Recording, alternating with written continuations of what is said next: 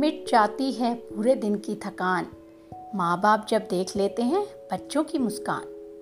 हर सजदे में माँ बाप की एक ही दुआ रहती कि सदा मुस्कुराता ही रखे इनके बच्चों को भगवान। हर मम्मी पापा की यही ख्वाहिश होती है कि बच्चों को खुश कैसे रखें। बच्चों का उदास चेहरा कौन पेरेंट देखना चाहता है? उनकी खुशी से ही मम्मी पापा के चेहरे पर मुस्कुराहट आती है। हंसता चेहरा, खिलखिलाता चेहरा किसको अच्छा नहीं लगता। चाहे वो बड़ों का हो या छोटों का। प्रोजेक्ट गुरुकुल से किरण श्रीवास्तव का प्यार भरा नमस्कार। भारत के प्रथम प्रधानमंत्री पंडित जवाहरलाल नेहरू, जिनको बच्चों से बहुत प्यार था, उनका कहना था, बच्चों के आँसू कड़वे होते हैं। उन्हें मीठा कीजिए बच्चों की जिज्ञासा गहरी होती है, उसे शांत कीजिए। बच्चों का दुख तीव्र होता है, इसे उनसे ले लीजिए। बच्चों का दिल कोमल होता है, इसे कठोर ना बनाइए। और इस संसार को बच्चों के खुश रहने के लिए एक सुरक्षित स्थान बनाने का प्रयास करें। और ये सुरक्षित स्थान माता पिता से अच्छा और कौन हो सकता है? बच्चे की खुशी की चाबी आपके हाथों में है। उनके साथ समय बिताएँ। कभी कभी बच्चों के साथ बच्चे बन जाएँ। उनके साथ उनकी पसंद के कार्टून शो देखिए। कभी उनकी पसंद का खेल उनके साथ खेलिए। कभी कभी उनके साथ बच्चे बनकर तो देखिए। फिर उनके चेहरे की खुशी देखकर आपकी खुशी का भी ठिकाना नहीं रहेगा। बच्चों की खुशी आपके ऊपर है। आप जितने खुश रहेंगे, आपका बच्चा उतना ही खुश रहेगा। बच्चे की बात सुने, उसकी बात को समझें कभी कभी उसकी खुशी के लिए उसकी बात माने। कभी अपनी बात मनवाएँ तो कभी प्यार से उसकी बात माने। पेरेंट्स के प्यार का एहसास, अपनापन और वक्त, ये सारी चीज़ें आपके बच्चे की खुशी बनकर उसके चेहरे पर बिखर जाएगी। आज के लिए इतना ही। अपने अगले एपिसोड में फिर एक नए विषय के साथ आपसे जल्दी मिलूँगी। तब तक के लिए आप अपना ध्यान रखें और खुश रहें। धन्यवाद।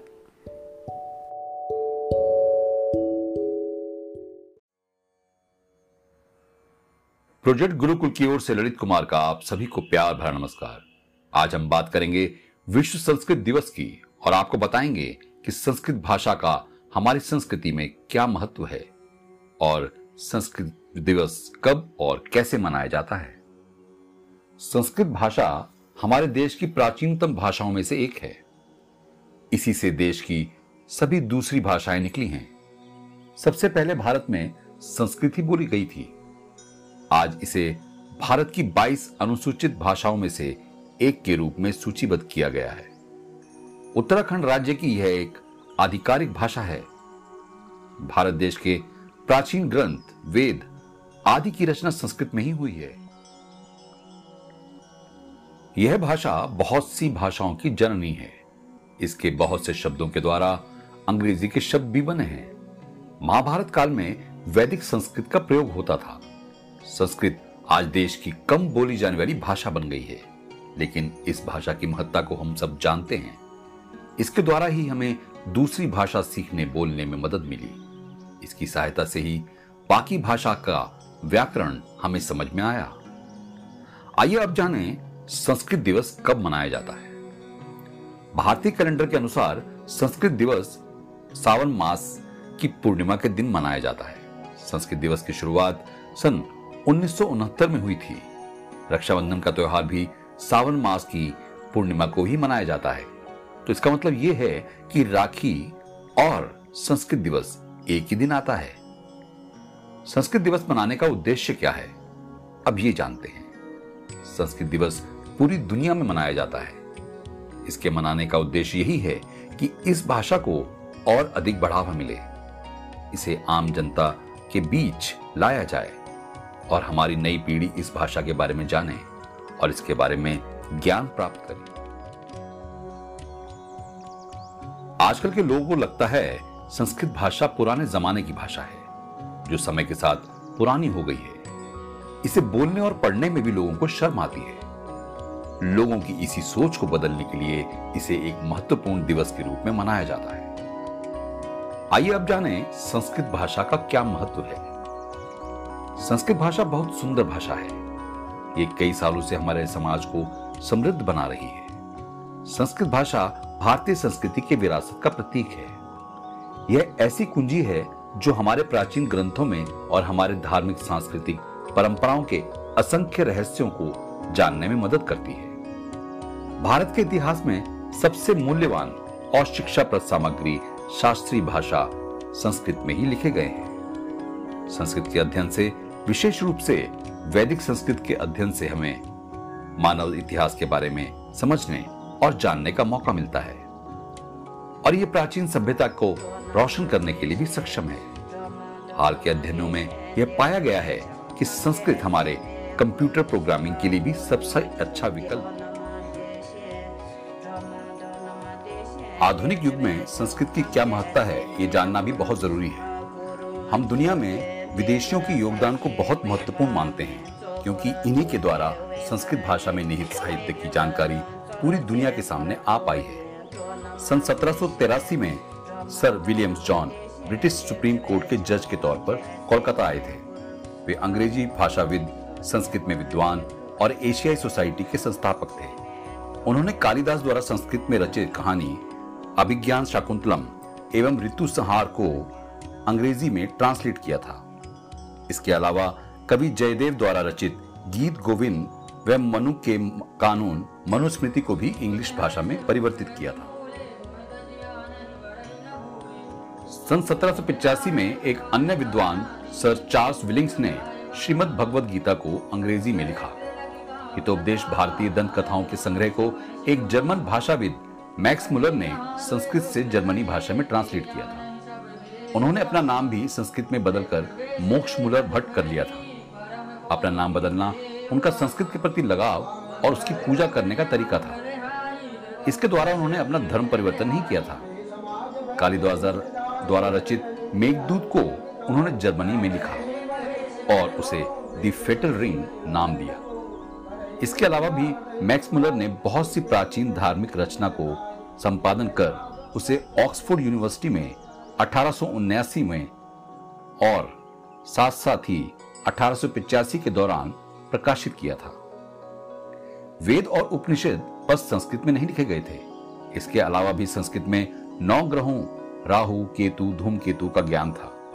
संस्कृत में आयुर्वेद चिकित्सा, विमान का रहस्य भी छुपा हुआ था। वेद में सभी नौ ग्रह महीने, दिन, मौसम के बारे में जानकारी थी।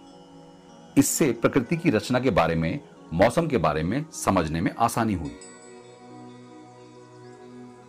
आइए अब आपको बताएँ कि संस्कृत दिवस किस प्रकार मनाया जाता है। सावन पूर्णिमा के दिन मनाया जाने वाला संस्कृत दिवस अपने आप में अनूठा है। क्योंकि इस प्रकार किसी अन्य प्राचीन भाषा को राष्ट्रीय स्तर पर नहीं मनाया जाता। इस दिन ऋषियों मुनियों को याद किया जाता है। साथ ही साथ उनकी पूजा की जाती है। मानते हैं कि संस्कृत साहित्य के मुख्य स्रोत यह ऋषि ही हैं। इसी मूल भाषा से कई अन्य भाषाओं का जन्म हुआ है। सरकार संस्कृत भाषा को बढ़ावा देने के लिए अपने इस कार्यक्रम से स्कूल, कॉलेजों को भी जोड़ती है। स्कूल, कॉलेज में अलग अलग कार्यक्रम होते हैं। शहर के सभी स्कूलों के बीच संस्कृत भाषा में निबंध, श्लोक वाद विवाद गायन की प्रतियोगिता का आयोजन होता है।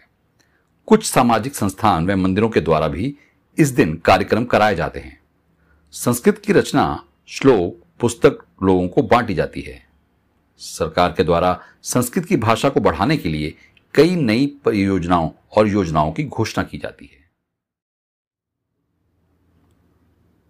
आज के समय संस्कृत भाषा की परिस्थिति काफ़ी खराब है। बहुत से पाठ्यक्रम से इसे हटा दिया गया है। संस्कृत भाषा की अध्ययन भारत देश में अनिवार्य भी नहीं है, जिससे अलग अलग राज्य अपने पाठ्यक्रम में अपनी इच्छा अनुसार अपने राज्य की कोई भाषा पाठ्यक्रम में जोड़ देते हैं। वैसे अब सरकार ने यह नियम निकाला है कि कक्षा छठी से आठवीं तक संस्कृत अनिवार्य है।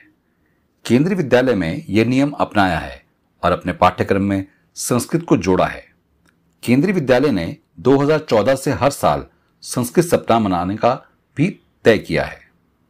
इस दौरान सीबीएसई के सभी स्कूलों में संस्कृत सप्ताह मनाया जाएगा और संस्कृत भाषा से जुड़े कार्यक्रम होंगे। भारत के अलावा विदेश में भी संस्कृत भाषा प्रसिद्ध है। वहाँ के कॉलेज और स्कूलों में एक फॉरेन भाषा के तौर पर संस्कृत को मान्यता प्राप्त है, जिसे छात्र अपनी इच्छा अनुसार चुन सकते हैं। जर्मनी, अमेरिका और लंदन में ये ज़्यादा प्रचलित है। भारत में अभी भी बहुत से लोग ऐसे हैं जो संस्कृत भाषा में अध्ययन करते हैं। भारत में पहली संस्कृत यूनिवर्सिटी सत्रह में वाराणसी में खोली गई थी। भारतीय संस्कृति की परिचायक सभी भारतीय भाषा की जननी, संसार भर की भाषाओं में प्राचीनतम और समृद्धतम देवभाषा संस्कृत को विश्व पटल पर पहुँचाने में योगदान प्रदान करें। प्रोजेक्ट गुरुकुल की ओर से आप सभी को संस्कृत दिवस की हार्दिक शुभकामनाएँ।